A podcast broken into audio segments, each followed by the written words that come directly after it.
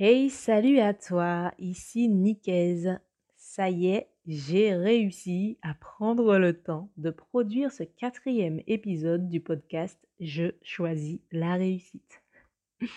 Aujourd'hui, je te propose de faire un focus sur les spécificités du coaching. C'est un terme que l'on voit un peu à toutes les sauces en ce moment, n'est-ce pas? Mais qu'est-ce que le coaching exactement? S'agit-il d'une solution magique y a-t-il des prérequis pour réussir un coaching en tant que client? Je te partage ma réflexion sur ces questions. On est parti.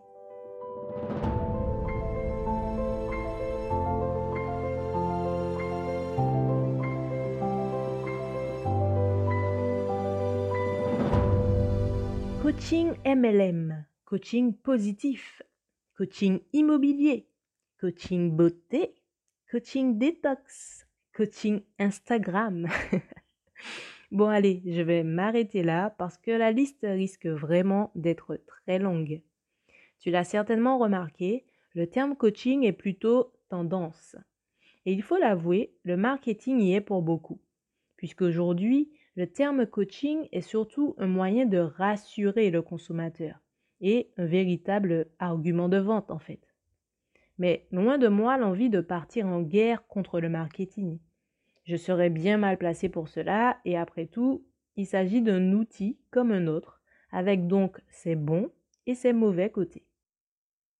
L'intérêt pour moi aujourd'hui est de te donner quelques clés de lecture pour te permettre de faire des choix conscients sur le type d'accompagnement qui serait le plus pertinent pour toi selon ta situation du moment. Mais finalement, la question reste entière. C'est quoi au juste le coaching? Alors, en toute honnêteté, ça va sûrement te faire rigoler, mais la première chose qui m'a vraiment interpellée quand j'ai débuté ma formation de coach consultante certifiée, ben, c'est que le coaching, c'est un vrai métier. Alors j'y suis venue après une période de questionnement sur la réorientation de mon activité et un accompagnement de l'APEC, l'Association pour l'emploi des cadres, sur mes motivations clés et sur mes intérêts professionnels. Ce cheminement a confirmé mon désir d'accompagner les personnes dans leur épanouissement personnel et professionnel. Et le terme de coaching est ressorti en priorité.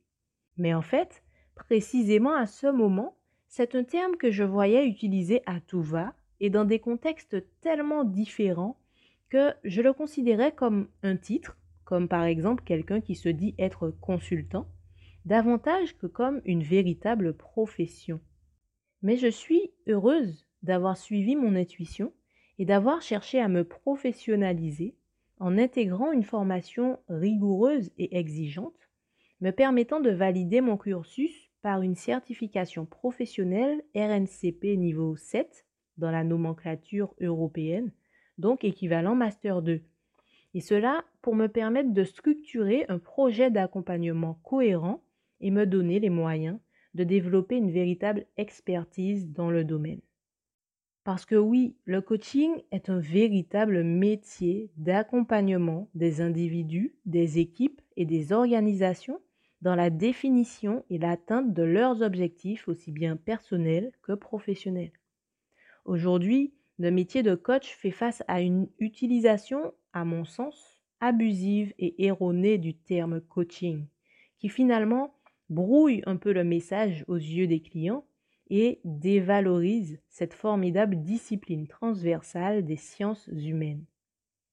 Le coaching est une discipline humaniste qui place l'homme et la femme, hein, bien entendu, au centre des systèmes et des organisations.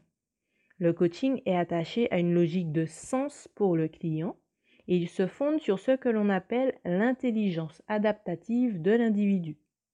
Pour faire simple, le coach part du principe que son client possède en lui-même les réponses et les ressources nécessaires pour se réaliser pleinement.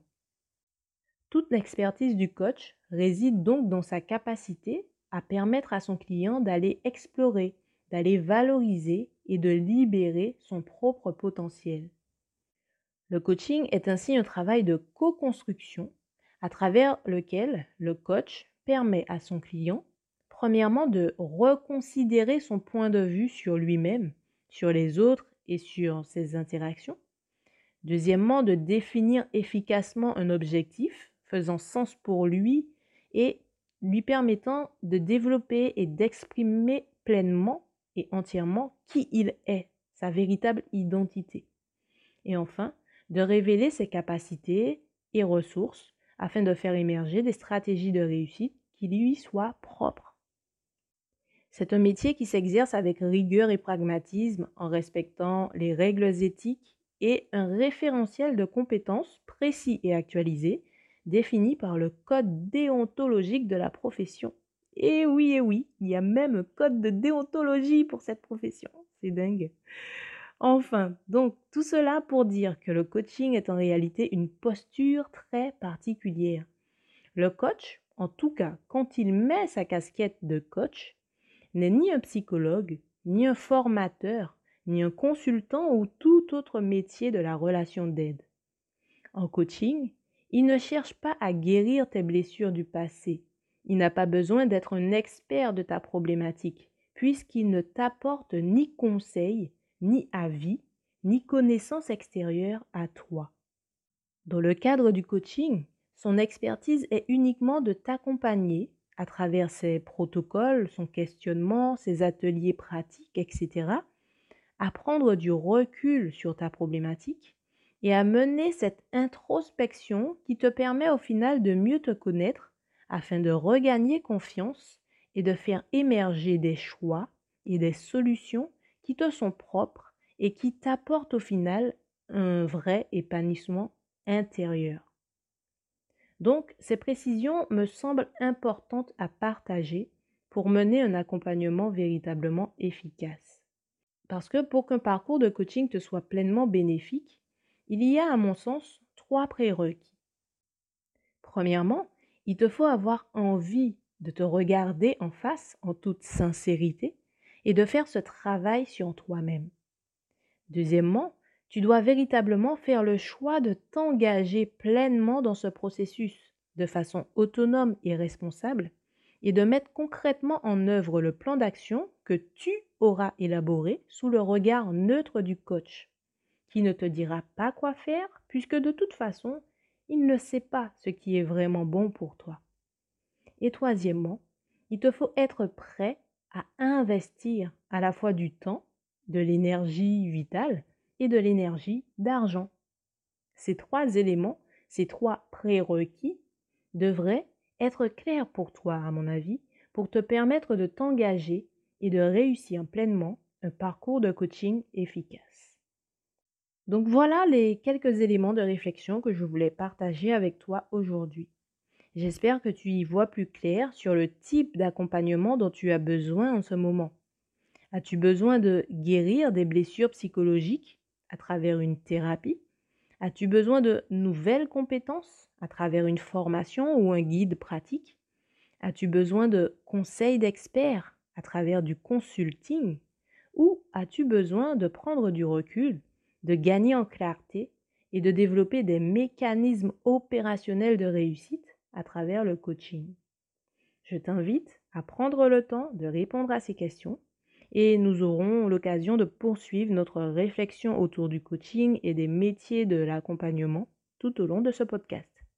Partage donc avec moi tes réflexions ou interrogations en commentaire ou en message privé. Je t'invite, comme d'habitude, à t'abonner à la chaîne, à partager cet épisode autour de toi.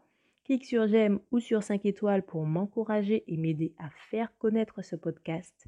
C'était nickel et je te dis à très vite ou du moins de plus rapidement que mon planning du moment me le permette, dans le prochain épisode du podcast, je choisis la réussite. Ciao